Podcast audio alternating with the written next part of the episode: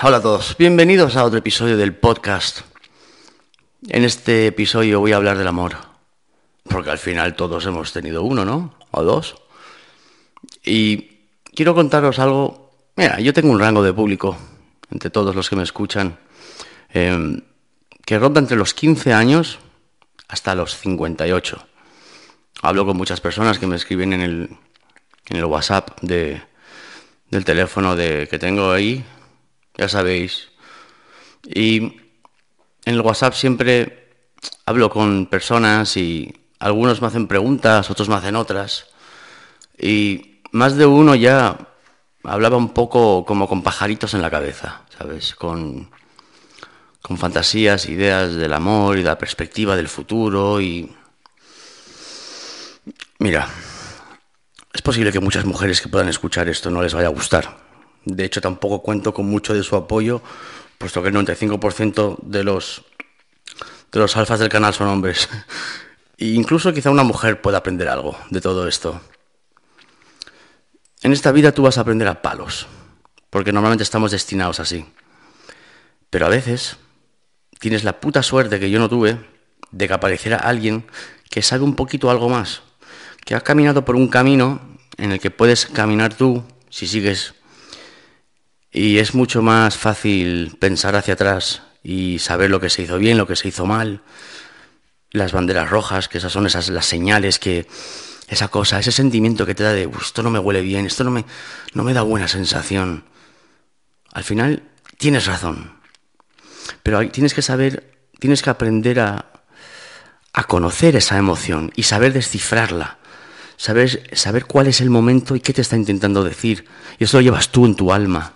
Eso solo tenemos, cada uno solo tiene una. Pero también cometemos errores y hacemos estupideces porque sentimos cosas y creemos cosas que al final son una mierda y es mentira. Y una de ellas, por desgracia, es el amor. Créeme que no es que, no es que yo haya tenido mala suerte, es que yo he visto cosas. Pero aparte de ver cosas, también me pasaron cosas. Y quiero contaros dos ejemplos. Dos ejemplos que son letales. Porque si tú estuvieras en mis zapatos, en esos momentos,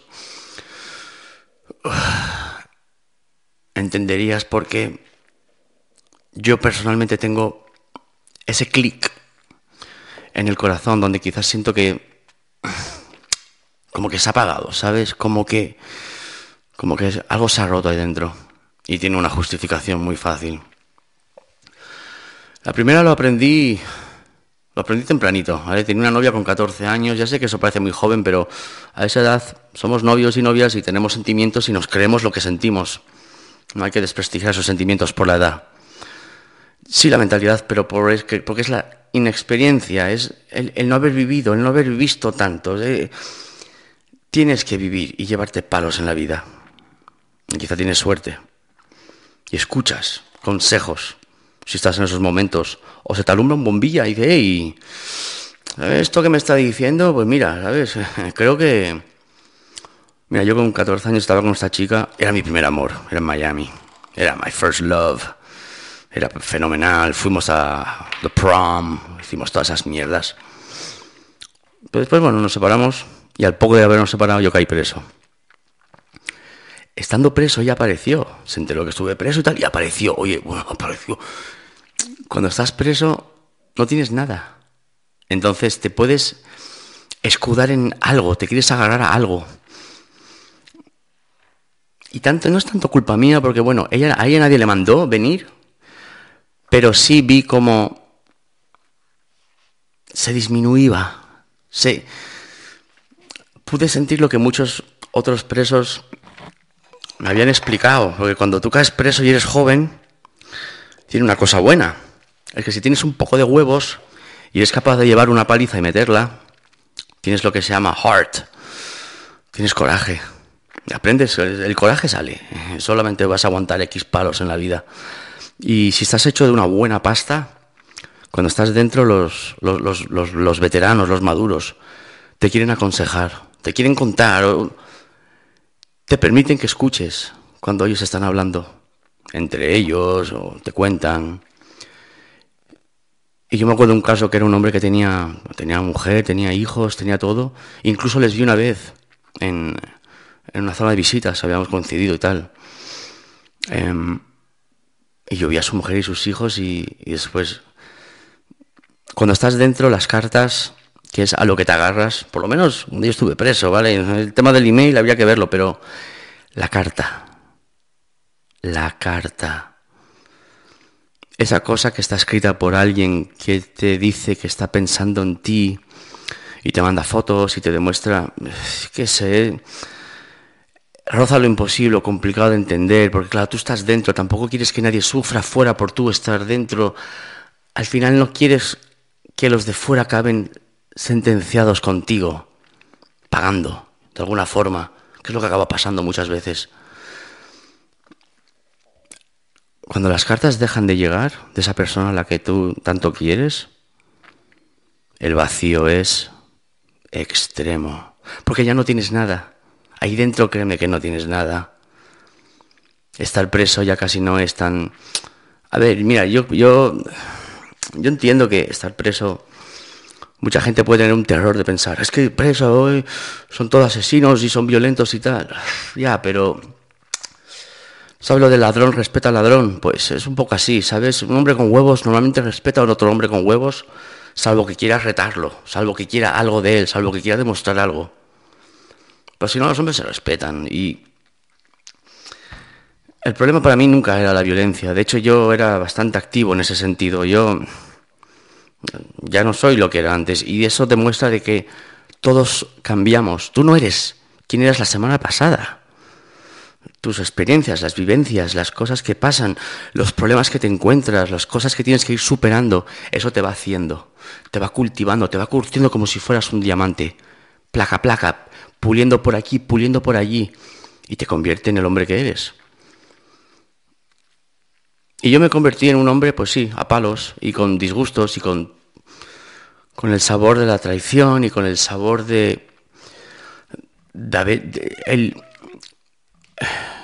yo por lo que fui condenado, de verdad, es que no lo hice. Yo metí dos puñetazos, yo no hice más. Yo no... Yo, todo se fue de las manos. Después mi, mi, mi, absurdo sentido de lo que es la lealtad y eso, es que y es un valor que no, no me lo puedo arrancar, no me lo puedo estirpar. El ser leal me ha causado problemas. Problemas, porque también soy leal a mis sentimientos. Y aquí el amor también juega un papel. Porque lo que tú sientes con amor, basado en tu lealtad, en lo que tú eres, en lo que se te ha curtido tu hombre, pues eres capaz de superar o de soportar o de tolerar cosas que no tendrías por qué hacer. Y bueno, volviendo al tema que me desvío, las cartas. Las cartas dejan de llegar. Y esta chica con la que yo habla, con la que yo tal, las cartas que, mira, yo me acuerdo, yo, yo, tengo mis imágenes en la cabeza, mis recuerdos, ¿vale? Y los veo perfectamente. Puedo leer las cosas, puedo verme, sentir el viento en la piel. Y, y, sabes, de esto nunca he hablado. Es, es, curioso. ¿Por qué lo hago aquí? ¿Por qué lo hago con este micrófono? Eh, sé que hay gente que me escucha, lo sé y lo agradezco. Y me mandáis WhatsApps de sobra y me dejáis comentarios para decírmelo.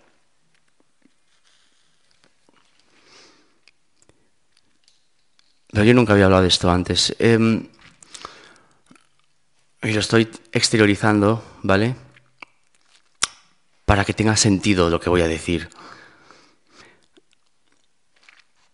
Yo me acuerdo que estaba en Central Florida Reception Center, es una prisión en Orlando, y estaba en el, bloque y era, era, por la tarde.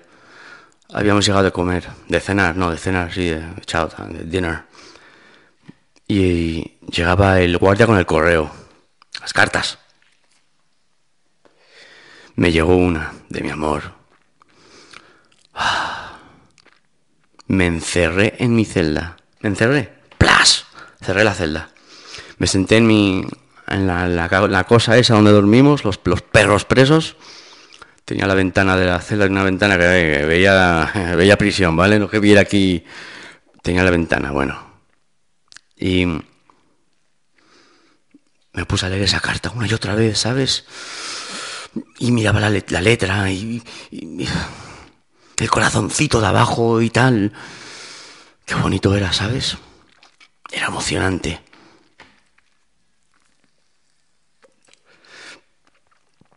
Y había, hablábamos de, bueno, cuando yo saliera, íbamos a estar juntos. Yo no la hubiera traicionado jamás, lo sé, lo siento.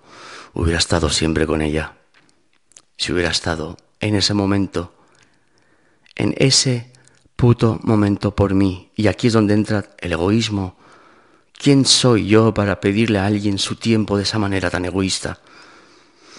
Pues eres una persona que no tienes nada ahí dentro.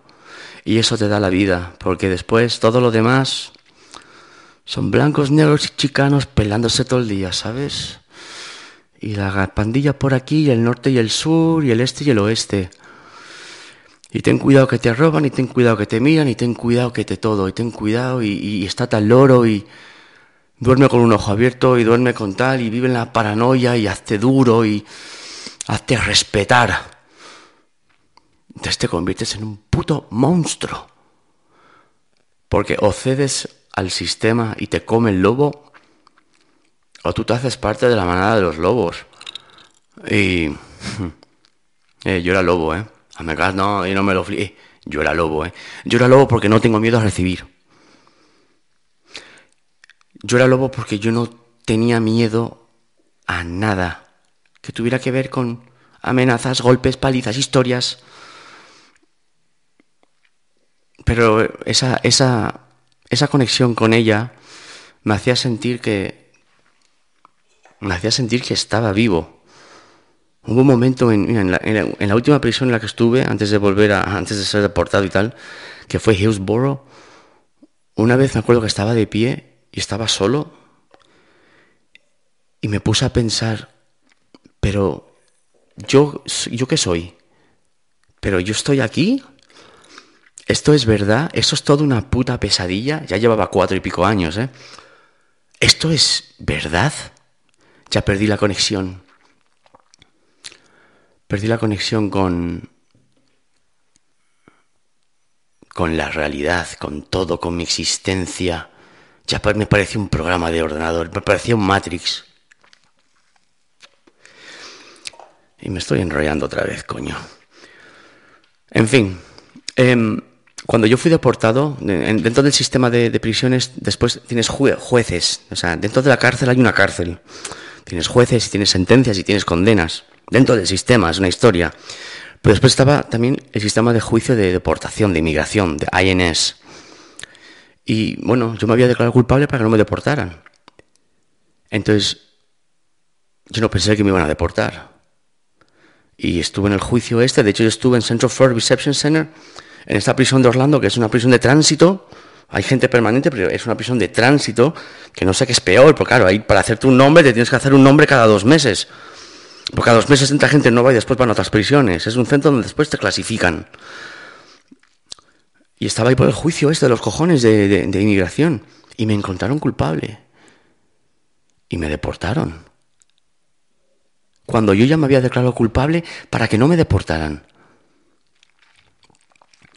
Bueno, escucha, a ver, si yo ya estaba descojonado de la cabeza antes, que a la mínima yo ya estaba metido en líos, me deportaron y bueno, esto también fue un, no parar, esto ya fue... No me podía creer que me estaba pasando también esto. Venga, toma por culo. Pues yo estaba en categoría máxima ya. Yo estaba en máxima, en máximo, máxima seguridad. Pues me elevaron a alerta, em, ¿cómo es? Me han puesto red alert. En em, peligro para todos. O sea, peligro para quien se acerque a mí. Esa fue la clasificación que me metieron en cuanto me, deportaron.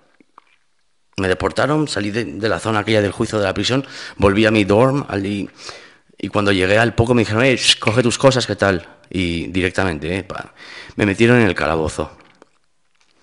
En el eh, the box, confinement, o sea, el agujero, esa celda negra que no tiene ventana, en la cual te encierran si eres malo, que tiene ratas. Vale. Eso se llama disciplinary confinement. Cuando te meten en la cara... Es que me estoy enrollando, tío, con esto de... Mira, estaba encerrado en confinement y me acuerdo que podía hacer dos llamadas a la semana durante cinco minutos. Dos minutos y medio llamaba a mis familiares. Los otros dos minutos llamaba a ella. Habíamos hablado.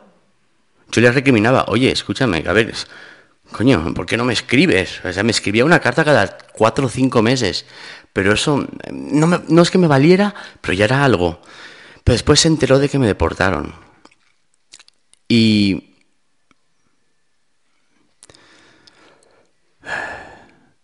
O sea, el proceso de deportación no era inminente. O sea, yo después tenía que continuar con mi condena y acabarla.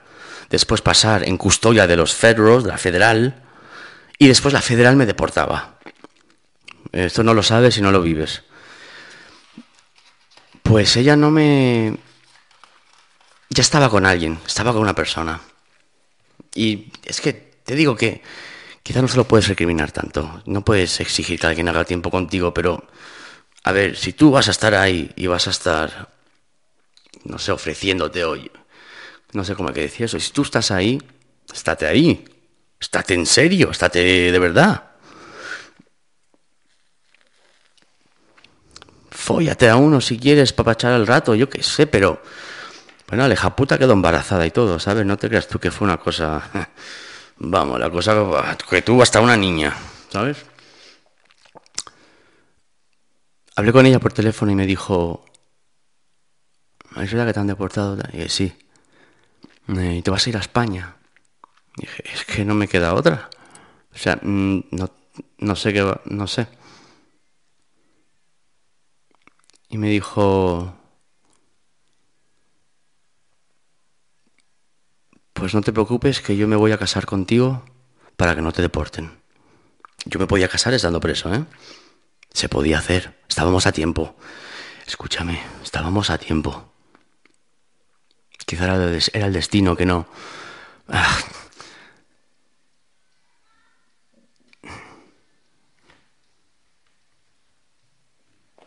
Era el momento. Y llegó el día para, para casarnos.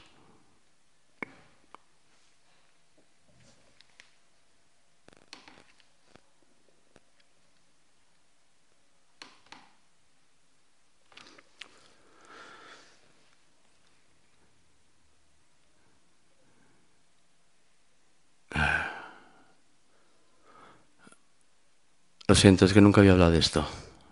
Y me resulta muy intenso recordarlo. Faltaban tres días para, para que me cogiera la federal y yo me podía casar con 12 horas antes de que vinieran y automáticamente se tenía que paralizar. Em, bueno, te imaginas, ¿no? Nunca...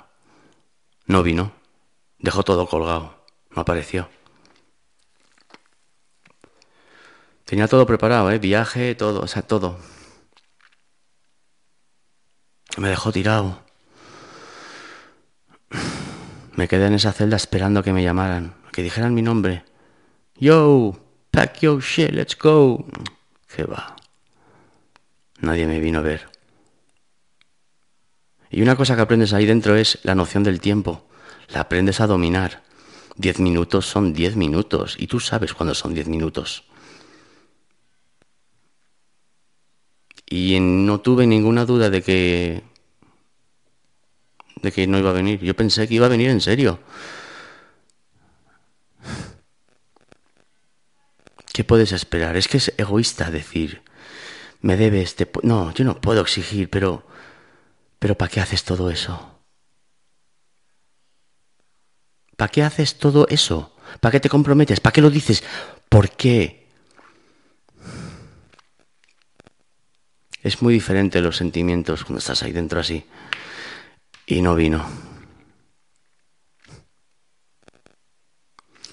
Y bueno, a los pocos días pues ya me, me vinieron a buscar los federales. Dijeron, eh, tú, ven pa' aquí, criminal terrorista.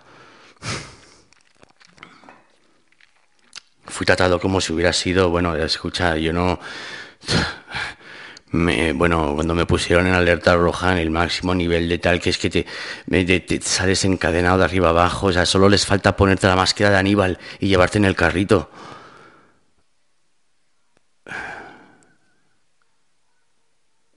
Me rompió el corazón. Me rompió el corazón. Me rompió el corazón, sí.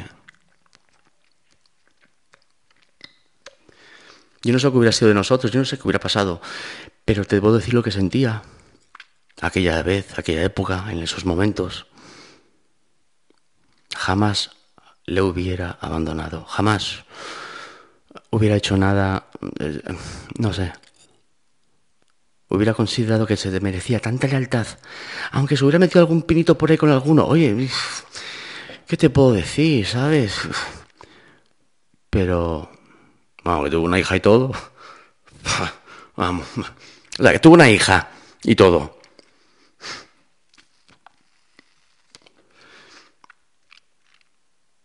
Y bueno, llega a España, bla, bla, bla, bla, bla, bla, bla, bla, bla. ¿Qué te parece si te digo que ella vino a España a verme? Al año así. Al año de estar yo en España. No, perdona, no, al año no. A los seis, siete meses. Vino a verme una semana. Y. Y se lo dije. O sea, estuvimos, lo intenté, de verdad. No la, yo, no la miraba igual. Había estado. Eh, escucha, cuando vino a verme, ya venía de haber tenido la niña, ¿me entiendes? Había tenido la niña hace tres, cuatro meses, una cosa así. ¿Mm? O sea, yo después de, tal.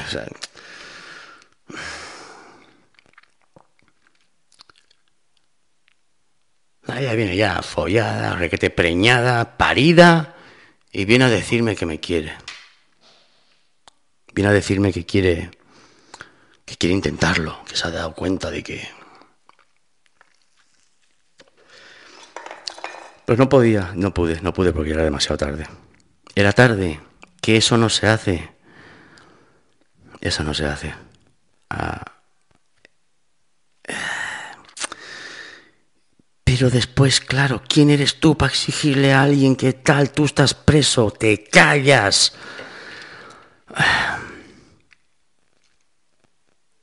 No pude, ¿sabes?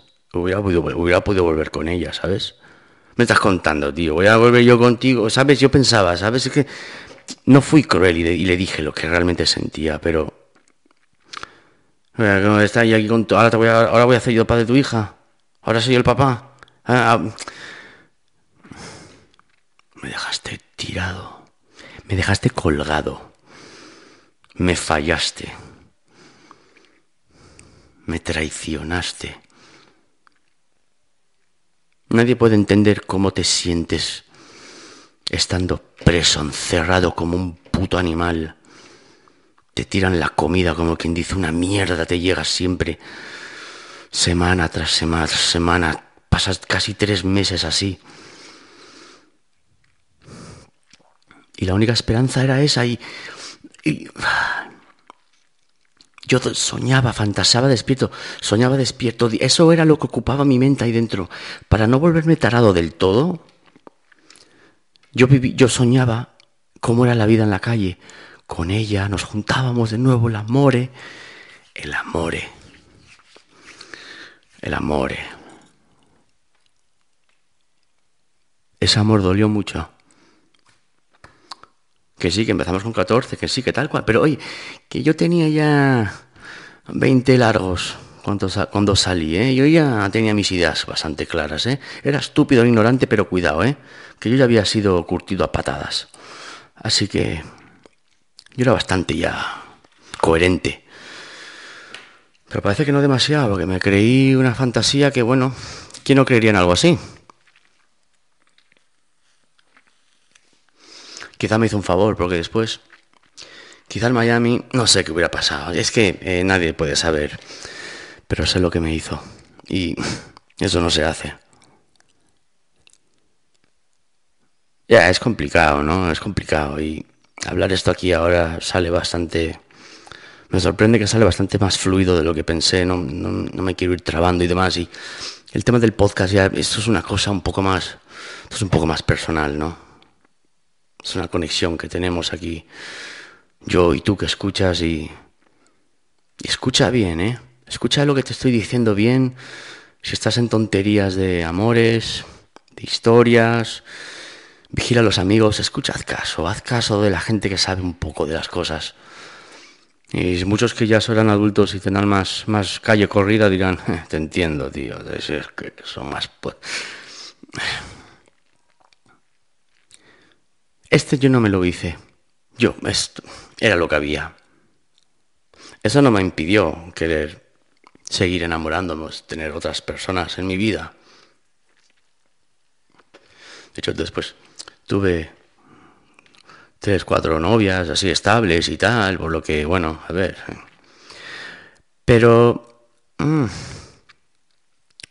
el corazón, te soy sincero, que ya no era lo mismo, ¿eh? Yo lo pienso detenidamente y hablando de esto me hace pensar en esto y recordar esto y y sentir estas cosas.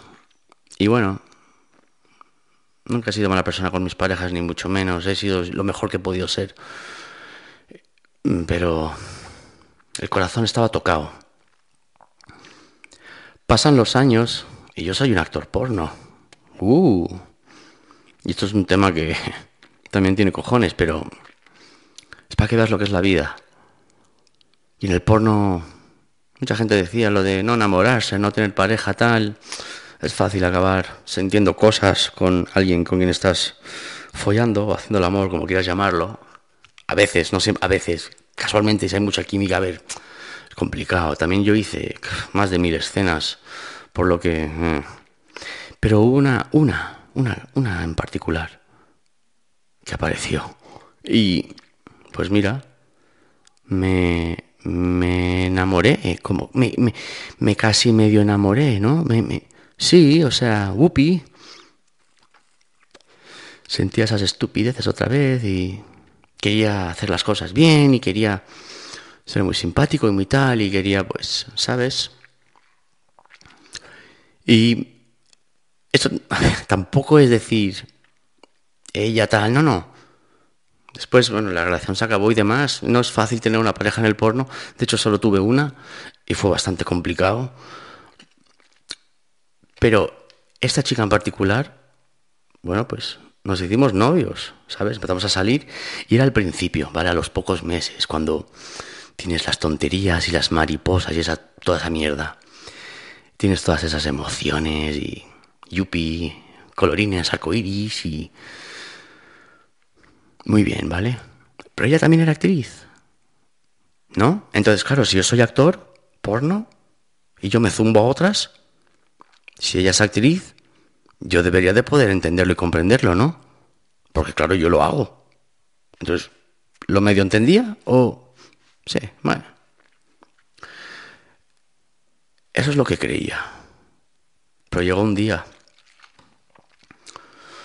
Llegó un día que que lo cambió todo. Alguna escena suelta había habido antes de este momento donde vi que me había afectado de alguna manera, ¿no? Y decía, pero bueno, ¿cómo me atrevo yo a sentir celos o que me sienta mal que ella esté rodando con este hombre si yo he rodado con cuatro esta semana? Yo estaba en un punto alto, ahí iba bien en mi carrera, ¿eh? eh yo ya llevaba mi premio de, el primer premio de México, el de Barcelona, ¿eh? y yo ya estaba ya cogiendo la fuerza, upi, ya venía, había trabajado varias veces ya con Rocco y Fred y yo estaba a tope. Uy, a tope. Oye, fuimos a un hotel en Madrid, porque ella tenía que trabajar. Y antes estaba conmigo y yo, estaba, yo vivía en Ibiza. Y sí, es complicado de pensar. Que bueno, podría molestar o no según qué cosas, pero la, cuestión es que fuimos a un hotel en Madrid. Y me acuerdo, vamos, me acuerdo, me veo, hasta sentado. ella tenía que hacer un, un fotoset para private, ¿vale? O sea, por favor, eh, mira, yo os cuento estas cosas. No, eh, mira, sois muy detectives, yo ya di pistas de más o menos quién puedo ser y muchos ya habéis acertado. Ey, o sea, vale, es, es, evidente que yo intento no utilizar esa faceta de mi vida aquí. O sea, si yo quisiera aprovecharme de haber sido una persona dentro del mundo de tal importante, lo hubiera hecho desde el principio. Pero eso no es lo que quiero, ¿vale? Yo aquí, vuestro alfa, ¿vale? Aquí los alfas a tope. Entonces, no es, os cuento esto, pero no me voy a investigar, no sé qué, quién era la tía. Por favor, a ver, simplemente tómate esto como te lo, como te lo tiro y cógelo. Y cómetelo. Ya está. No empecemos a ver la morbosidad. No, ya sé que hay mucho tiempo libre y los jóvenes lo tienen más. Eh, simplemente toma esa experiencia e intenta aprender algo. La llamaron para un fotoset, ¿vale? Un fotoset pornográfico para las revistas que hacían antes, ahora ya no las hacen. Pues son fotos, o sea, es el proceso entero de lo que sería mm, el acto sexual con el escenario que sea en fotos, o sea, se, se entiende, el progreso entero fotografiado. Yo ya había hecho bastantes fotosets y escenas, así que yo ya sabía lo que era la diferencia, cómo se cocía el tema y cómo funcionaba todo. Oye, ¿tú te crees que la llaman para hacer el fotoset aquel? ¿Y la ponen con cuatro negros?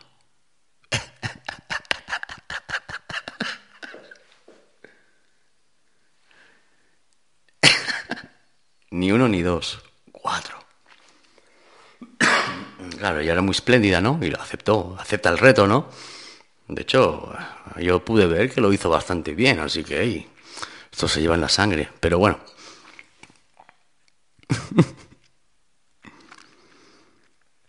yo sé lo que tarda un fotoset. Un fotoset puede ser rápido o puede tardar bastante.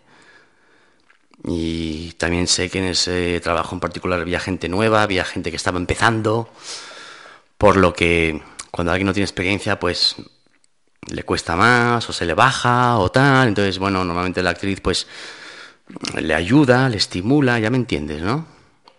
Que se la chupa, vamos. Constantemente. Oye, tres, cuatro horas era mi cálculo profesional, de experiencia. Pasaban las horas y nada pero ni, ni señales de vida, ¿eh? O sea, estaban poniendo fina. fina, fina, fina, sí. Fina de cojones. Te digo, te digo. Fina, fina. Y... Plas. De repente sentí un dolor justo en el pecho. Plas. Madre mía. Yo me acuerdo que había un tío, em, se llamaba Johnny, es un nombre muy común, así que. Y tenía su pareja que, bueno, su mujer y tal, eh, y, follaba a todo el mundo. Y a, le gustaba y tal. Y, una vez en una, en una escena que éramos una, era, era, como una orgía, ¿vale? Tres, cuatro mujeres, cuatro actores y tal. Él estaba por ahí y en los descansos él iba y le daba besos y la abrazaba. Y le dijo, oye, ven acá, Johnny, tío, dime acá, tío. ¿eh? Una cosa que. Una cosa que tal. Tú eso de que tu mujer se la estén follando, yo incluido, y tú haces fotos y después le das besitos y abrazos, ¿cómo lo llevas, tío? Claro, a ver, es un misterio. Eh. Una cosa es que tengan novia y que ruede, otra cosa es que, pero que esté el tío ahí delante haciendo fotos y que encima le esté gustando y tal, y que te lo ofrezca y todo. ¿eh? Ven acá, tío, como tú. Y él me dijo, oye, tienes que olvidarte de aquí. Y se apuntaba al pecho. Tienes que, tienes que apagar aquí. ¿Apagar aquí? No. No es exactamente apagar. Tú no lo apagas solo. Te lo apagan. Aquel día eso hizo clac. Y lo entendí todo. Me vino a la cabeza el Johnny, la Yona.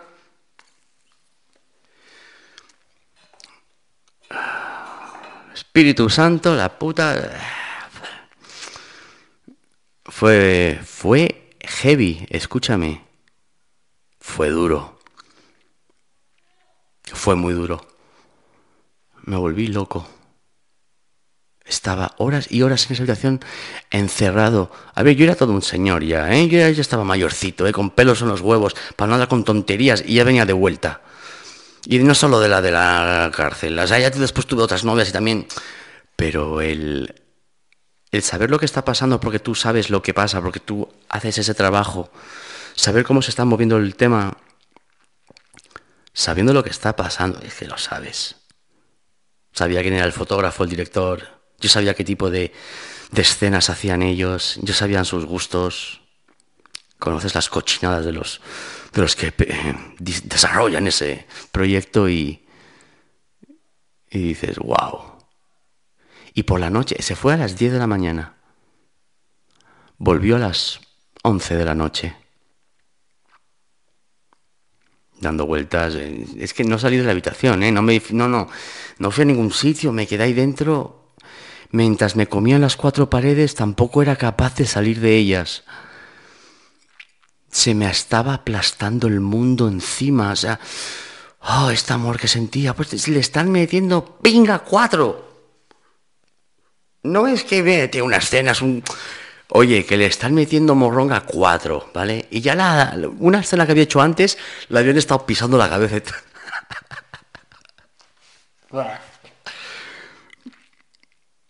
Yo pensé que estaba preparado para algo así porque decía, bueno, yo lo hago, yo, yo me lo comí. Y mi corazón se rompió. Para siempre. No he vuelto a ser la misma persona en, es que acabas perdiendo la fe en el ser humano. Ya, es una palabra muy fuerte, pero lo material, las cosas materiales, el mundo en que vivimos, todo el mundo quiere tener, es que nos convierten personas avariciosas, malas, interesadas. ¿Qué pensarías de nosotros si nos vieras desde fuera? Si fueras un puto alien y miraras la Tierra desde, desde arriba y te acercaras verías ahí esa, esa bola, ¿no? Esa bola azul, tipo marble. Em, parece un, un sitio pacífico, ¿verdad? Parece un sitio... Y cuando te acercas vas viendo fronteras, división. Eso es lo que somos. Ahí es donde estamos. Eh, ahí es donde nos estamos, nos hemos convertido en humanos entredicho. ¿Humanos de qué? ¿Qué es la humanidad ya? Sentir, sentir qué? Sentir por los tuyos cuándo? Em, ¿Qué es esto? Si los humanos, fuéramos mediamente decentes y no la mayoría de basura, no estaría la gente muriéndose en África. No habrían guerras, no habrían fronteras, no habrían divisiones, idiomas. ¿Qué te crees? ¿Que los idiomas han hecho porque es que a uno se le ocurrió? El alemán fue desarrollado específicamente para que nadie entendiera las técnicas y tácticas que empleaban para hacer historias. Los idiomas es lo primero que nos dividen. Piénsalo. A, ver, no sé, vale, ya sé que yo estoy bastante taladillo, pero pero piénsalo. Quizá con alguna patada en la cabeza menos no pensaría así, pero ¿sabes qué? Lo pienso, tío, lo pienso. Y eso también va por el puto amor. Eso también va por el tema de los valores familiares, el tema religioso, ser, un buen cristiano, buen católico, buen musulmán, lo que coño seas, el Buda. Que al final todo eso es una puta mierda y mentira también, pero creo que ahí, ahí tenemos para cinco episodios. Y el amor después te acaba convirtiendo en, esclavo de cosas que nunca has querido ser ni tener. Yo te diría una cosa. Si todavía no has tenido hijos, no tengas. Hombre, coño, Alfa, como dices que no tengo hijos? Si fuera por ti entonces no habría más humanos. Pues sabes qué, quizás. Quizás sería hora ya de que no siguiéramos regenerándonos más. Y que esto cogiera un poco de limpieza. Porque la cosa está fatal, ¿eh? En serio. Piensa un poco en lo que pasa en este puto mundo y dime que es un mundo feliz, que somos felices. Somos felices de nada. Buscamos la felicidad. Y la felicidad emocional está pasando por la felicidad material. Y la, y la, felicidad material es lo que está arrastrando a querer sentir emocional. Al final, lo, lo material es lo que te acaba emocionando, incluido en el amor. Sacrifícate por ti. Piensa en ti. Sacrifícate. Eh, hay momentos en la vida donde van a salir alarmas, van a saltar bombillas rojas. Alertas, alertas, esa cosa, una, tú lo sientes, ¿vale? No sabes muy bien lo que tal, pero mmm, dices, tío, yo esto lo siento, yo sé que esto... No eres brujo, esa es tu alma que te está hablando. Tu alma. Y tu alma te avisa. Te compliques con esta mujer o no te compliques. No lo voy a decir con este hombre porque es que, a ver, yo hablo y si hay alguna mujer, pues no te sientas discriminada. Que la cosa está muy complicada con eso. No sé si queda correcto decir eso, ¿vale? Y si tienes hijos dirás, ah, yo mis hijos, tal, pero también dirías, alguna vez si hubiera un botón para que desaparecieran, lo apretaría. Te desvives, pero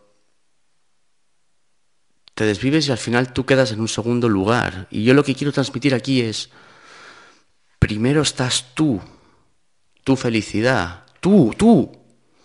O sea, si tú ahora estás estudiando, como hay muchos que, con los que hablo, eh, a uno mismo, hoy le dije, estaba hablando con el WhatsApp, le dije, oye, tú tienes hijos. Todo el me dijo, no, le dije, le dije léeme bien, no tengas. Y después él me, contestó y tal, que está en la universidad y demás, está, haciendo algo de su vida. Yo lo que quería decirle es, haz eso de tu vida, no dejes que alguien entre en tu vida y ya te lo descojona todo. Que quizá no viene con las peores intenciones, ¿vale? Las peores intenciones, por ejemplo, de una mujer no vienen al momento, vienen después. Cuando tienes hijos, hay malos momentos, ¿eh? Mira, hay mujeres y mujeres. Hay mujeres alfa, las mujeres, las que no andan con feminismos, las que no andan que soy mujer, o yo no puedo, o tienen límites, o mil payasadas. La mujer, la que complementa al hombre alfa. Y después están las putas betas, que es igual que los putos betas, ¿me entiendes? Que son betas porque es que lo de la C, pues no le decimos nada, porque después de beta viene Charlie, y después viene Delta, y pues eh, eh, yo las llamaría deltas. Personas que con el tiempo acaban cambiando y se acaban transformando y transforman de tu vida una puta mierda y cuando acabas dejando esas personas o esos momentos, te marcan y ya, ha pasado tiempo, y ha pasado años. Y en esta vida Claro, yo de dónde vengo aquí a estos consejos. No sé de dónde vengo, pero debo de hacerlo. Piensa en ti. O te va a romper el corazón. Tres de cada cuatro divorcios. En Estados Unidos, o sea, tres, tres de cada cuatro matrimonios acaban en divorcio. ¿Qué te parece ese dato? Tres de cada cuatro. O sea, si hay cuatro, de esos cuatro, tres han acabado mal. ¿A que se entendió bien? Mira, incluso te puedo decir más. Una vez me acuerdo que vivía en, vivía en Madrid, me había juntado con esta chica, la que era actriz y tal, y vivíamos juntos y cuando salió la cosa mal y nos separamos y tal, tuvimos una pelea y nos separamos, yo había cogido un, una especie de, casa, de duplex, ¿no? En, donde vivía ella, en esa urbanización y me la alquiló, bueno, un, hombre que vivía en una de las otras casas por ahí. Y él se separó de su mujer. Y yo, cuando me estaba yendo, o sea, cuando estaba dejando, entregando las llaves y tal, yo quedé con la mujer porque él se había ido de casa. Tenían tres hijos, ¿eh? Una familia perfecta, estructurada. Esa típica familia que dices tú, qué bonito. Pues yo entré a casa de ella a hablar con ella y tal, sus hijos estaban durmiendo y, y la mujer me dijo algo y que no le hice caso, que no le hice caso. Y ella me contó que, ¿no? Que, que bueno, que él le dijo que quería hacer su vida y que ya está, y que, y que la dejaba y se fue con otra. Y la dejó ahí, ahí, con la casa, con los niños, tal.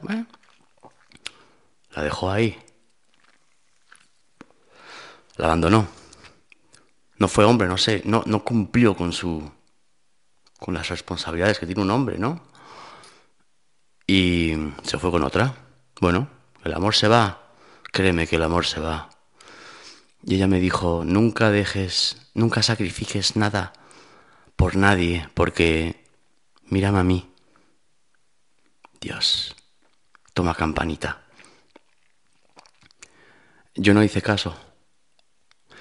Y por no haber hecho caso, en una época de mi vida donde estaba recibiendo premio tras premio tras premio, el éxito completo en una carrera que estaba mega bien enfocada, trabajando con todos los mejores, con el máximo reconocimiento y el máximo el máximo nivel, ¿eh? eh. Escúchame. No te voy a decir ninguna mentira. Todo fácilmente demostrable. Pues yo fui bastante infeliz, y esto me lo dijo una vez una gente, me dijo, mira, si tú no hubieras estado con tal, tú hubieras sido mucho más feliz, porque tuviste tu época de éxitos y eh, problemas, discusiones, peleas, historias, Haz caso a esa mujer, ¿vale? Que estaba ahí con esos hijos, en pijama, diciéndome, no sacrifiques nunca nada por nadie. Porque sacrificas tu tiempo, sacrificas tú, tú te sacrificas. Y cuando las cosas van mal, al final todo va bien hasta que todo va mal. Y cuando todo va mal, a ver quién está a la altura. No todas están a la altura, no todos están a la altura. Pero tú, tú que me escuchas, hazme caso, ¿vale? Déjate de amores, haz tu vida. Fóllate, folla, sí, ten sexo, epa, ahí, hey. Pero ten cuidado, ten cuidado. En países como Estados Unidos, por ejemplo, si tienes un hijo ahí, allí las mujeres tienen hijos adrede para tener después eh, child support que sí, que es que hay algunas que sí, no todas, no, pero hay algunas que sí y bastantes más de las que deberían de haber. O simplemente te ves en... ¿Sabes cuántos... ¿Sabes cuántos putos genios y cuántos cuántas estrellas, cantantes, raperos de rock? ¿Sabes cuántas almas perdidas hay por ahí encerradas en una casa cuidando niños que le odian? con una mujer que le detesta y le desprecia y, y, le trata como si fuera un triste pobre obrero que no se merece nada y le recompensa sus méritos o sus logros con sexo como si fuera una moneda de cambio. ¿Sabes cuántos hay ahí? ¿Cuántos Steve Jobs hay por ahí? ¿Cuántos? ¿Eh? ¿Cuántos? ¿Y cuántas? ¿Pero cuántos? Muchos y morirán, sabiendo en su interior que podían haber sido algo y entendiendo de que no han llegado a nada. Date una vuelta un día por un geriátrico, esas residencias de ancianos, donde están en las últimas... Ya me entiendes. De ahí ya se va al cementerio, ¿no? Date una vuelta. Yo lo hice una vez. Y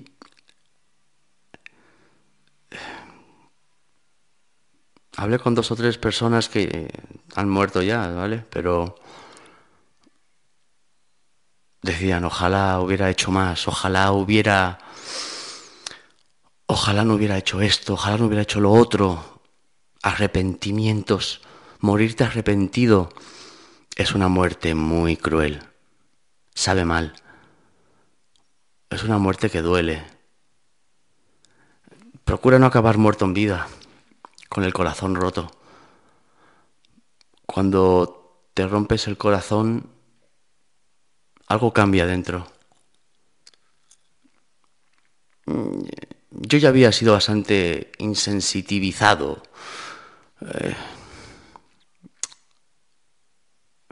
no tuve buena infancia, tuve bastantes problemas, tuve mucho, mucho drama, ¿vale? Mucho drama, mucho drama. Y cuando entré en la prisión ya, bueno, bueno, escucha, todos los guardias se sabían mi nombre. Todos.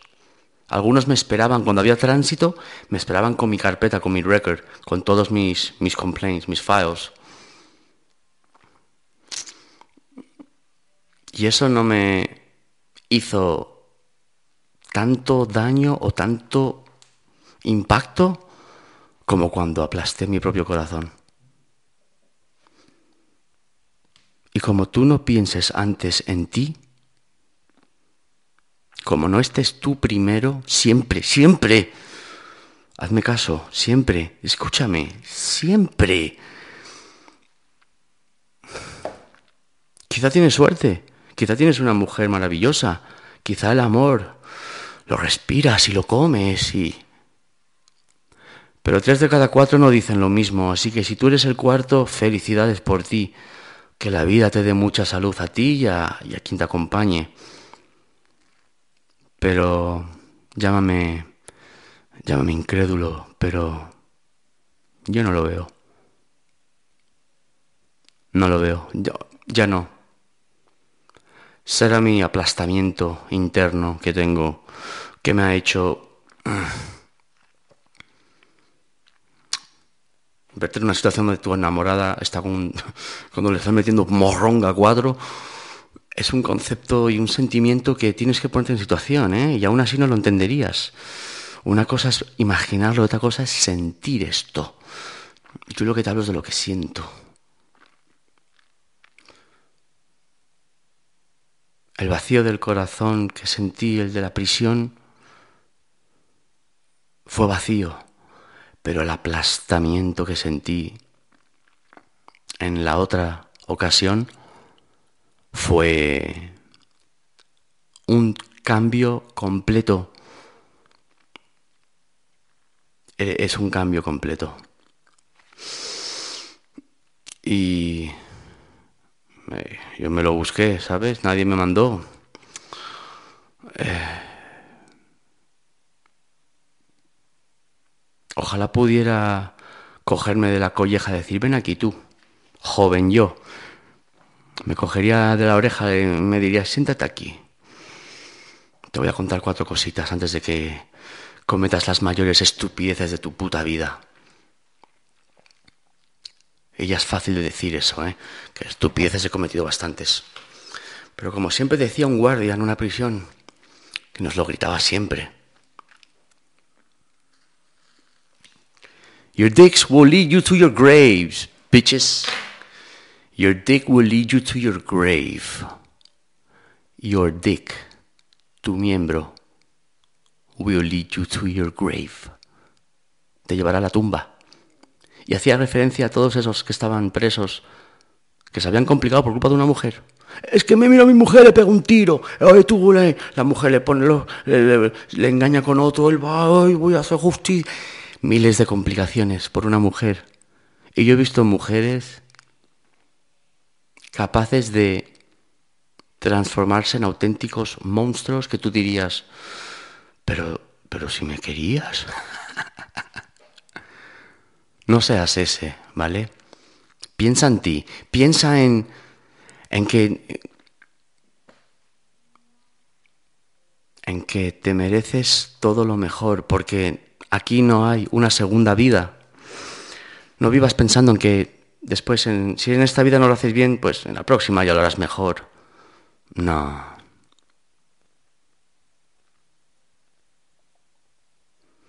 También cosas vas a aprender y las tienes que pasar a palos, ¿eh? Tú, uno que está escuchándome, me estará escuchando y dirá, coño, qué razón tiene. Y aún así va a cometer los errores se acordará de esta conversación. Pero quizá te pillo a tiempo. Quizá pillo alguno que... ¡Opa! ¡Uepa! Piensa en ti, olvídate cómo quedas, olvídate lo que digan, olvídate de que si tan, que si la dejo que se lo dirá. Mira, olvídate todo eso. Eso es una cosa que a mí me tormentó mucho tiempo. El qué dirán o tal. Fue una cosa que a mí me afectaba mucho. No me gustaba que hablaran mal de mí. No me gustaba que, que, que, que, me... No me gustaba. Y yo sufrí opiniones cuando ya te conviertes a, empiezas a hacer trabajos donde hay público y demás. Y la gente opina, unos bien, otros mal. Y al final, ¿qué más da? No te importa, no tienes que demostrarle nada a nadie, no tienes que ser, tengo que ser un señor, no tienes que demostrar nada a nadie. Si sientes esa cosa dentro que te está diciendo, presta atención aquí, presta atención, cuando sientes ese sentimiento, tu mente va a ese sitio donde te está diciendo el pensamiento, alerta, estate al loro.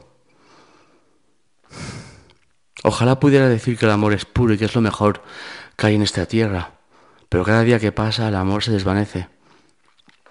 Lo reemplaza a otros valores que no tienen la categoría de ser valores, pero que lo son.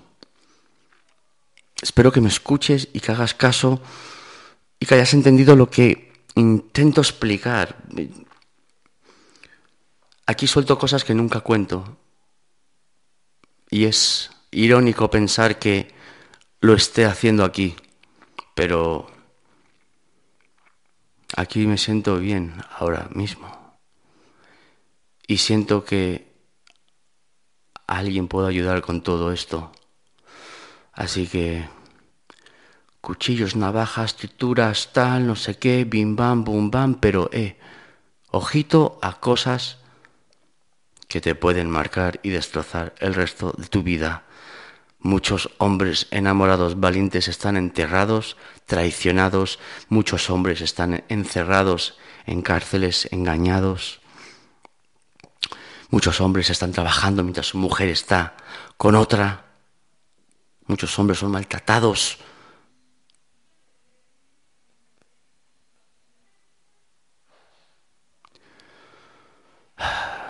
Gracias por escuchar. Gracias por escucharme y y aunque parezca un poco paranormal, tal, pues siento, me siento bien haciéndolo y me siento bien sabiendo de que los que lo escuchen estarán, estarán bien, estaréis bien, eh, fuertes, eh, fuertes, machos alfa, bien fuertes, hombre, ante todo hombre pero ante todo tú. Es que tengo que parar de grabar porque es que estoy diciendo lo mismo, pero es tan importante que entiendas de que como tú no te pongas por delante, como empecemos con payasadas de los amores y tal, dejar de cosas de lado, de no hacer cosas porque le molestan, de no hacer cosas porque tal, te vas a arrepentir, ¿vale? Te vas a arrepentir. Casi seguro. Casi seguro.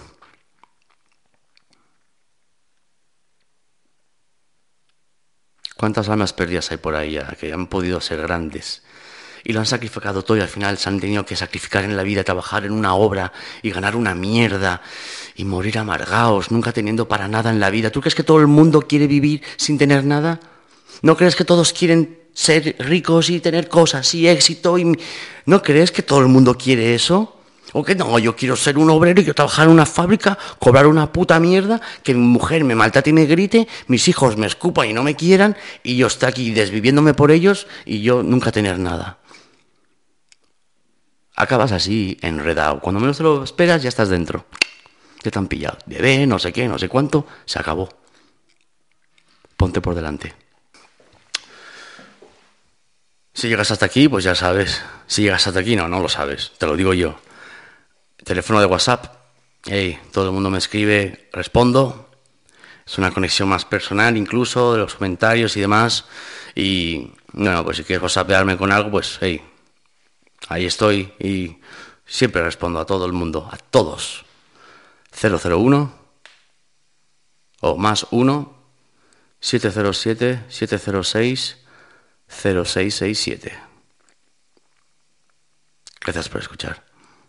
Hazme caso. piensa en ti. Hazme caso. Hasta la próxima.